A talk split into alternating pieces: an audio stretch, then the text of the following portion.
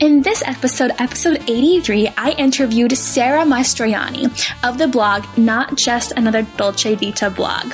And I love chatting with her all about her experiences working in Siena, absorbing the language, and how she became fluent. So I hope you enjoy it.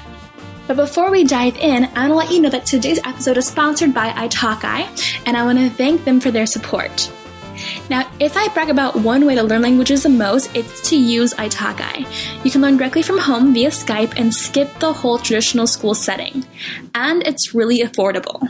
I spend just $10 with my tutor Julia, native speaker, for each 45 minute session, and the lessons are based on what I actually want to learn. It's free to sign up, and you can use the site to find language partners for free until you feel ready to hire a tutor or a teacher. Go to icebergproject.co forward slash italki to sign up now. That's icebergproject.co forward slash I T A L K I. Now, without further ado, let's hear the interview.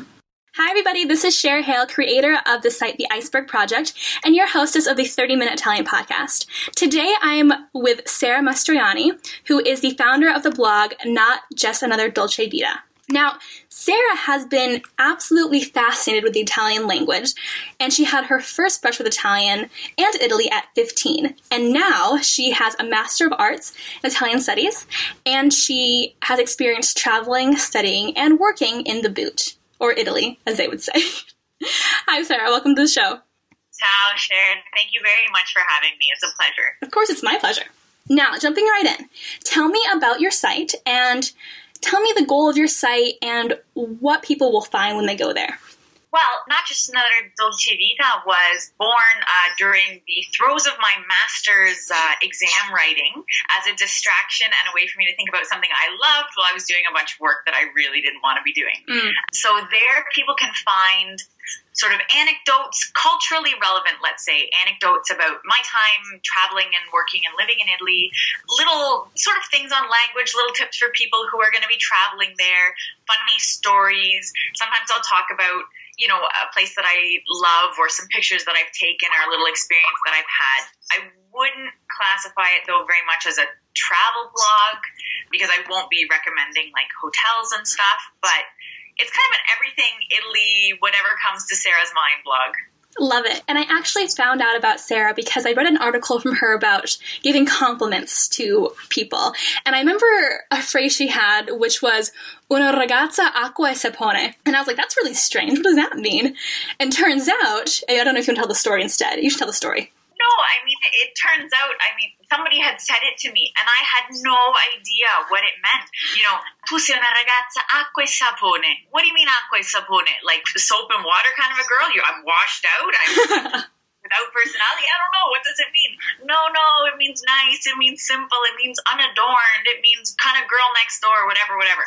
I don't know whether he was just trying to dig himself out of whatever little hole that he had gotten into, but I went home and Googled it. Thank God for Google. Right. And uh, figured out kind of that that's what it meant. But again, these kind of things can be misleading. So I Absolutely. try and recount these little anecdotes on my blog. And they're fantastic. I love her writing style. I love just what she has to offer because it, it is very much culturally nuanced. You get to see the sfumature, the shades of meaning between each phrase and each word.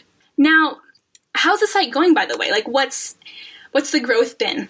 You know what? It's been going really well.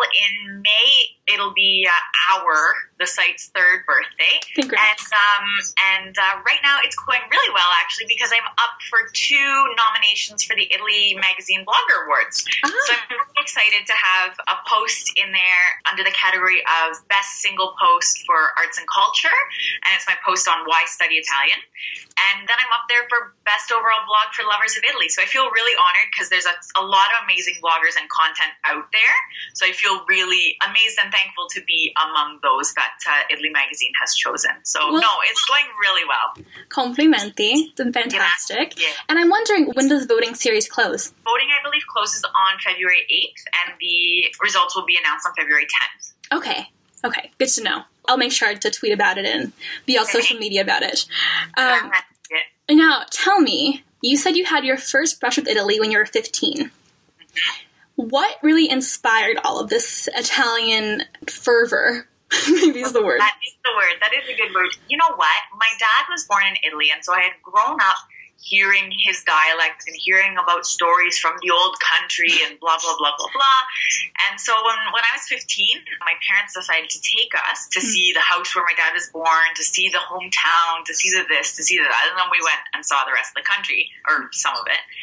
And it was there. I mean, I had always been a little bit interested in Italian, but I didn't really know any. Hmm. And so we went to Italy, and now you're in this strange place, and everybody's eating pizza and saying "ciao bella," and the boys were cute, and I was 15, and I bought a red leather jacket when I was in Florence.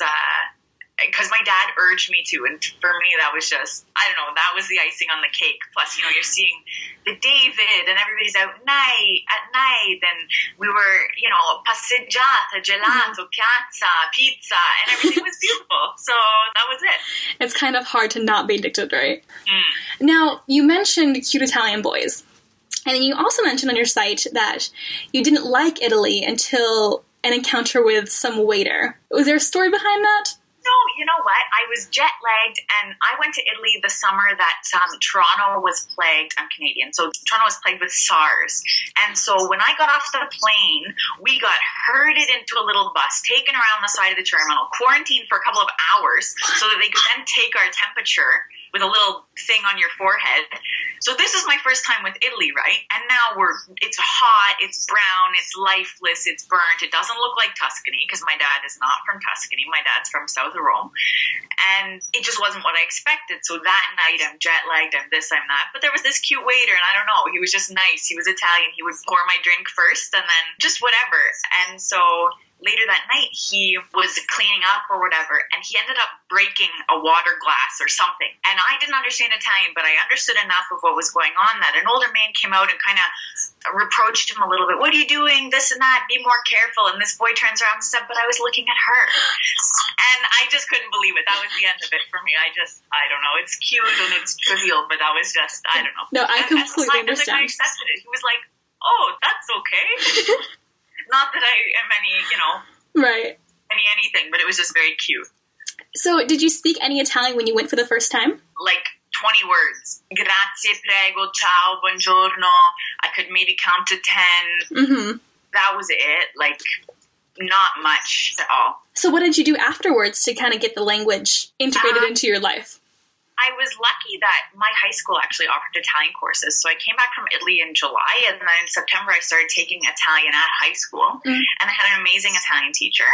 And from there, I just as I learned more, I started trying to, you know, I would translate songs. My dad and I would spend time old '60s songs, old crooning Italian songs, and we would translate them. And so I had this, you know, vocabulary. I couldn't conjugate a verb, but I had all this vocabulary.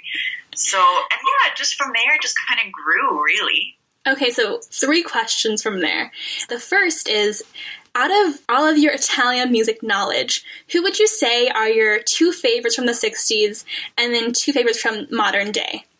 Oh my gosh. Okay. From way back, way back, I would have to say, and maybe I don't know whether he started in the 60s or not, but I would have to say that I love Antonello Venditti. And not just because he sings a song called Sara, but because he's wonderful. And I love his songs. And he actually came to a place near Toronto last year. So I saw him in concert and he put on a great show, even though he's like in his 70s. So I would say, I'd have to say Antonello Venditti and who else did I listen to? Like everybody. Maybe like like uh, Gianni Morandi or Toto Cutugno or guys like this. Like their music was in my head all the time. And then for modern day, I don't know. I love. I have to say that I love like Tiziano Ferro and Eros Ramazzotti, even though he's been making music for decades as well. Sometimes I listen to like Giorgia, Emma, Imoda, Yeah. lots of people.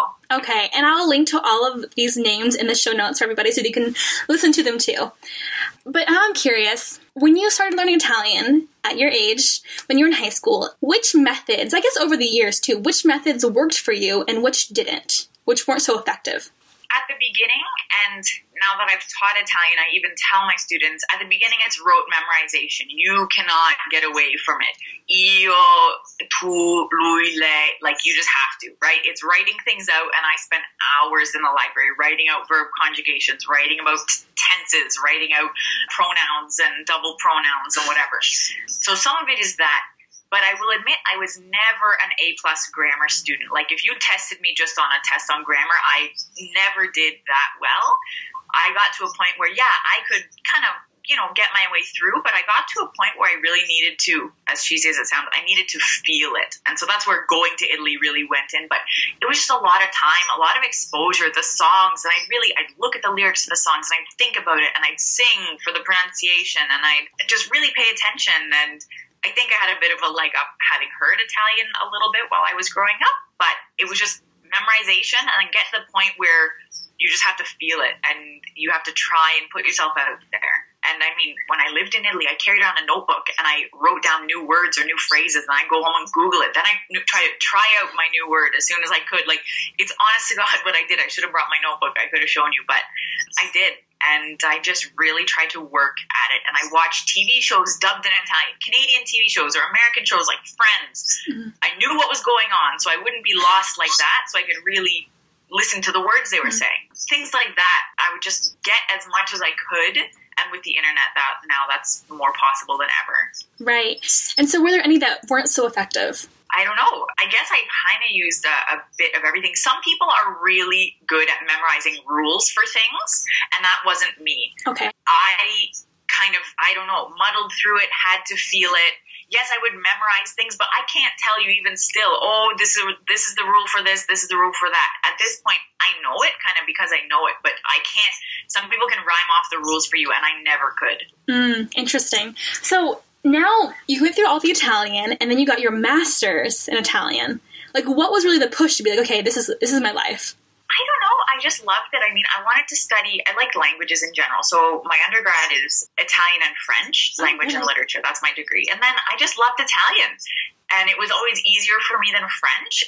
And my master's isn't so much in language, but in literature and sort of cultural things. So I, I used to joke that it was a, a, master's in Renaissance Florence, but it was it was awesome. And I know I just love the feeling. I love reading the poetry. I never would have said I love poetry, but I love poetry and I love theater and whatever. If it happens on the Italian Peninsula in the Italian language, it's exciting for me. And so that was it. And U of T has a good program and I was happy and it was for a year and it worked with my life and yeah, I'm really happy I did it. Mm, so you're the very first person who actually teaches Italian that I've had on the show. Okay. And I didn't prepare you for this question, so if you don't know right away, it's okay. I have a lot of readers who have trouble with two main things, and I'm sure you're familiar with this, these challenges. The first is sentence structure. Okay. The second is how to use prepositions. Oh my gosh. So, do you have any good gems of wisdom to bring to that? Uh, prepositions, I would say that sometimes I still struggle with that. Sometimes I'm still like, is it a or the or in or su or whatever? you need, because sometimes the difference in when you would use one thing or another is so fine that it's very hard. And I would just say, and I told my students, exposure and this is one where if you can remember the rules, remember the rules. Go through and write out. I use a when I'm talking about a city. I use in when I'm talking about a region or a country. And, and those are the rules I can tell you because they're the hardest ones for me. But it's exposure. It's look in Google and read and underline every time you see a used as that preposition and then really try and, and get it into your mind that way. And for me, I'm not perfect at it. I still have to think about it or I'll still make mistakes or whatever. Like it's just something that you really have to try. And for sentence structure, because Italian allows for a lot of flexibility and jumping around, I think it's fun because part of me almost thinks that you have more freedom in Italian than you do in English almost that you have to learn less, but maybe that's not true. But I would say channel your inner poet and speak Italian because that's the way it is, right? Like, you know, arriva una ragazza or una ragazza arriva, and it's perfect, right? Either way. And in English, if you said it one way, you know, a girl arrives, yeah, that's pretty standard, or arrives a girl. Well, that's very poetic. And it doesn't have quite the same connotation in Italian, but you can say it. Right. So I don't know, turn on your inner poet and let it flow. This is a more nuanced challenge because it's definitely people who are upper intermediate or advanced have trouble with the passato remoto only because it's so irregular. Mm-hmm. Do you have any tips there? Don't use it. I love it. Um, you know what? Seriously though, in some parts of Italy, you won't find it. Right. Like, you won't find it. Again, I think it's exposure. Read books, right? Books are written in passato remoto, Absolutely. so most of them, right? So just look, underline, make yourself aware of it because, of course, you will understand it maybe without being aware of it. So bring your attention to it. Mm. You know, mi abbraccio Like write it down and circle it and just uh, in conversation, really perk your ears up for it. It's something that really I don't use a lot because people I talk to don't use it a ton. I know it. Could I use it? Sure. But like, again, read books and really make yourself aware. Don't just read it and skim past it because of course you understand it. Read it and draw your attention to it and write it out. Yeah, that's great. That's great advice because I think what happens when we're studying is that, like, oh, well, I, I, get that. I don't have to pay attention to it. But bringing awareness is very huge. So I'll make sure that's a underlined, bolded point on the show notes. yeah, for sure. Now, when it comes to, you mentioned prepositions were difficult for you still, but were there any certain tenses, certain things grammatically that you really struggled with? And how did you um, overcome those? Il congiuntivo. Always, oh, right? Gosh. Every single person. To me, that's harder than passato remoto because congiuntivo, there's so many little nuances of when you use it, when you don't use it. Some of it sounds like the present tense, some of it doesn't. Do people understand you if you don't use it? Of course. Do a lot of Italians even not use it anymore? Yes. Does that help you with your language learning? No. so, so it becomes very hard. And again, I think you need to draw attention to it. And I have taken to trying to watch TV shows or read books where it's very formal language and a very proper way of speaking. So anything with probably a hierarchy, so police, military, any sort of shows like this will have people addressing each other using formal language and will have people using il congiuntivo in every spot necessary. And so if you can again bring your attention to that and then when you're learning Italian and if you're talking to people tell them, "Hey, tell me when this is wrong." Or because it's not that people won't understand you, they will and so probably they won't correct you. But if you tell them to correct you or something, then maybe they'll help you draw your attention to it. Yeah, yeah, that's smart. it. And even still, there's times when I write something and I look at it and I go, no, no, it should be congiuntivo and go back or whatever. So.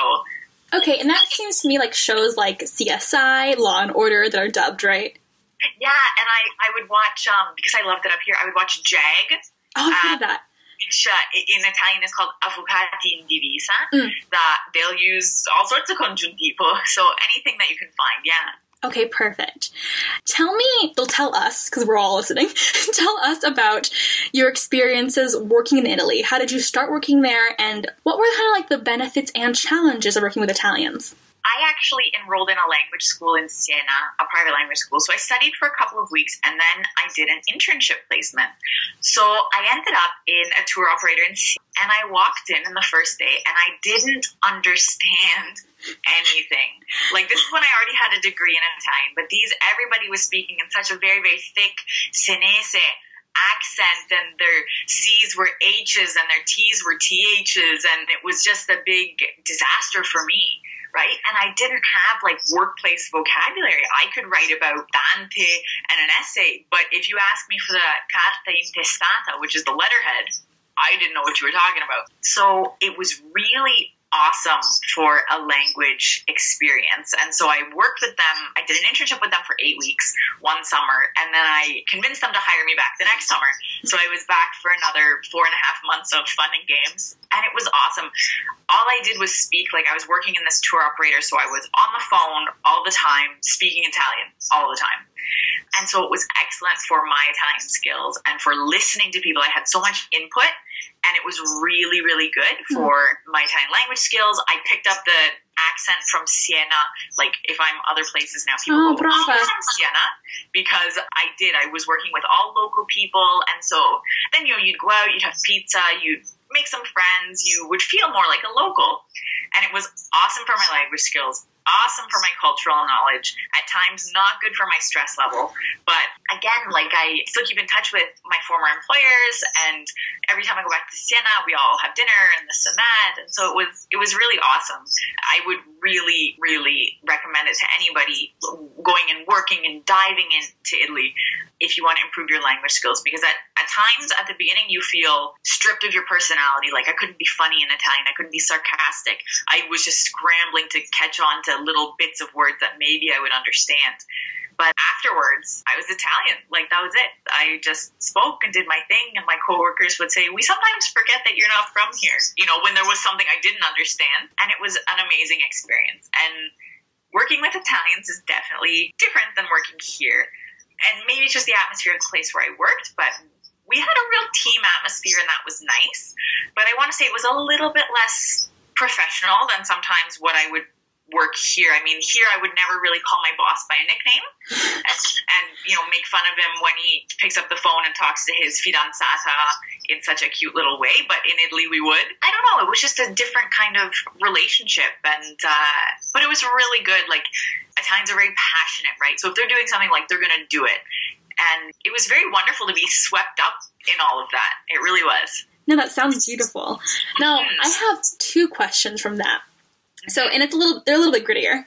So, on the days when you were frustrated because you either couldn't express yourself or your head was hurting from all the grammar tenses and conjugations, what did you do to remedy that and to keep going? Oh my gosh. Well, both times that I was there for like a long period of time, I did have a couple of English speaking friends, like foreign friends.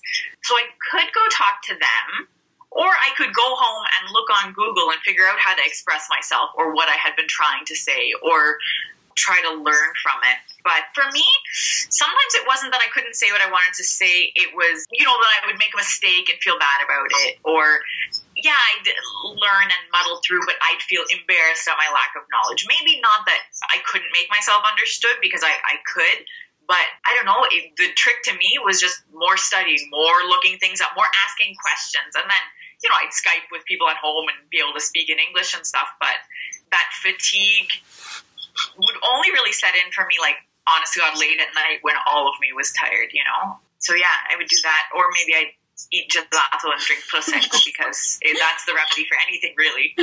So that's interesting because when I talk to you and talking and knowing your blog and your whole your whole story, it seems to me that two characteristics of personality really, really helps you when Italian. The first is that you're very adaptable, and the second is that you're very you hold very high standards for yourself. So yes. I think these two things really made a difference in like well, there isn't really time to just like cry about it. Like I'm just gonna keep going and learn and be humble this is the thing, right? Like I had to laugh at myself because I made some terrible linguistic uh, problems.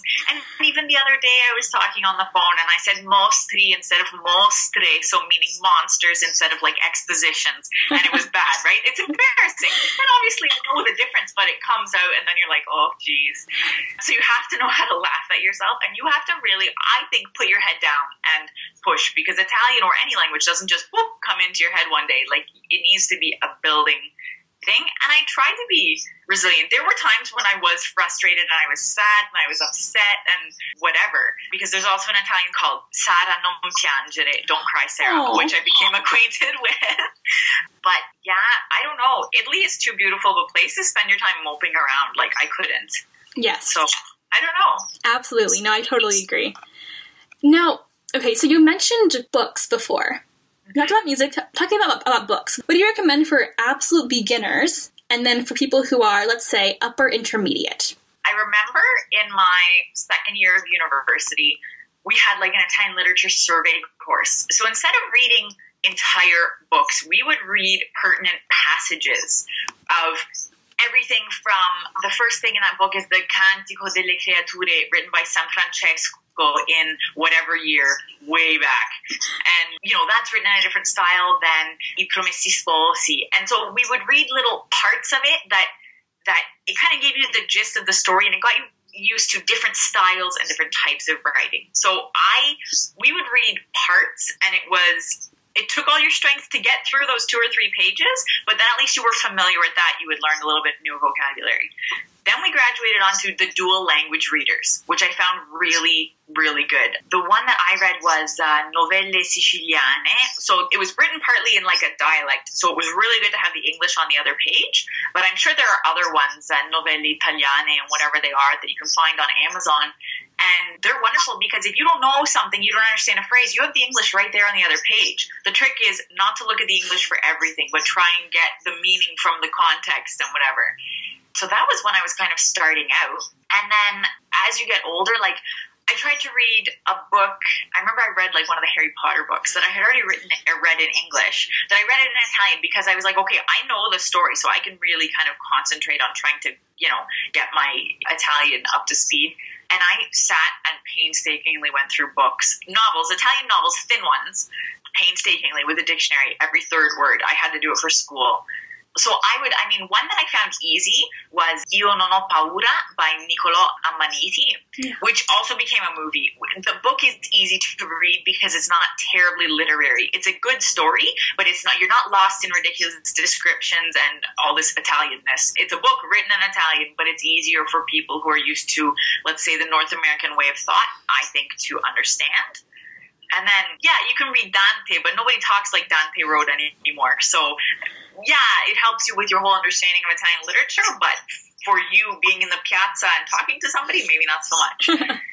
but yeah, just novels. I would say novels because it helps you with the slang. Like, people like, I just, just read, what book did I read? Il giorno in più, which is also a movie. Love that By, book. um, who's the author? Fabio Volo. Mhm. And again, it's not highbrow literature, but it's how people talk and it's situations and it's things that kind of put you in touch with maybe Italy today.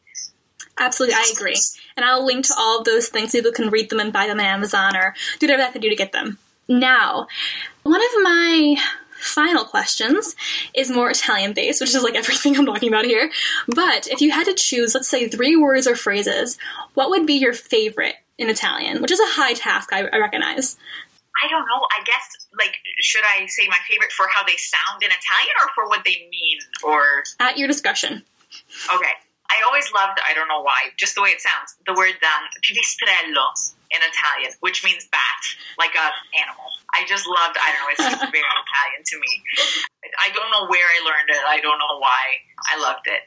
One other phrase that I really like in Italian is when you're leaving or when you're saying goodbye and you're you're kind of going away, people will say to you ti aspetto or ti aspettiamo, which literally means I'm waiting for you or we're waiting for you, which in English, even though we don't say it very much, would be like I'm expecting you or I'm expecting to see you back or I'm expecting, I don't know, to see you again. But to me, it was just, it was nice because it has that idea of I'm waiting for you and, or we're waiting for you or we're waiting until you're back. And maybe like a little bit of you is hung up on until I come back. Do you know what I mean? Like Yeah. it's a kind of a nice sentiment. Uh, I think that's really nice. I like it a lot. Mhm. And I haven't ever used it before. I've heard it, but I was just like, oh, okay. Yeah, and I don't know, maybe the last, I don't know, something else. I guess I like just the little phrase, and my nonno would say it. He'd say, uh, chi dorme non piglia pesce. So if you sleep, you won't catch any fish, or like uh, you snooze, you lose. so he would- he would say that, and so I, uh, I like that one. I like that one too. I haven't heard that one before. Thank you. Okay, so what's next for you in life, in Italian, in whatever? in life, like in my job, I, I'm a, an ESL teacher and I was teaching Italian as well. In May, I'll be going back to Italy. I'll be escorting another group of students around for three weeks, some Canadian university students. So I'm going to do that. And I'll probably be back in Siena because it's my Italian hometown for a little bit and see my friends there. And I'm working with um, an organization called Siena Siena. It's a cultural organization. So I'm working with them to try and promote Siena in the world. So I'll do a little bit of stuff with that and I don't know. I'll just keep uh, traveling and teaching and writing, and hopefully, I don't know, living the dream. Hopefully, more time in Italy soon. Perfect. Are you planning ever on moving permanently? If I could, I would be there right now. Okay, it's always a good question to ask. It's not. It's just a question of jobs and visas and, and things like that. But Yes. um, I could see myself there. I could also see myself going back and forth a bit between Canada and Italy because it's not that I don't love Canada. right. because I am very patriotic, which I've said on my blog as well. But no, I would be there. I just need to sort out the whole legality part of it because I really don't want them to deport me. No, it's not a good fun time. No. Okay, where can people find you online? They can find me on my blog, which is just https uh, not just another dolcevita.wordpress.com. They can also find me because I write for a Toronto-based uh, Italian-Canadian magazine called Panorama Italia or Panorama Italia. So they can find me there online. Some of my articles are there. And then some of them have to do with local things, but others are travel articles or interviews or things like that. And I'm on Twitter and I'm on Facebook as not just another Dolce Vita, so people can find me there. And I would love to connect with anybody who uh, is new to the blogging world or any lover of Italy, really. Perfect. Well, thank you so much. I appreciate you coming on the show. No, thank you so much. È stato veramente un piacere anche per me. Okay, ciao. Ciao. You've been listening to the 30 Minute Italian Podcast with yours truly, Cher Hale. And if you haven't received your free guide yet, 13 hilarious and useful Italian expressions, go to icebergproject.co forward slash free to get yours now. That's I C E B E R G P R O J E C T dot C O forward slash F R E E.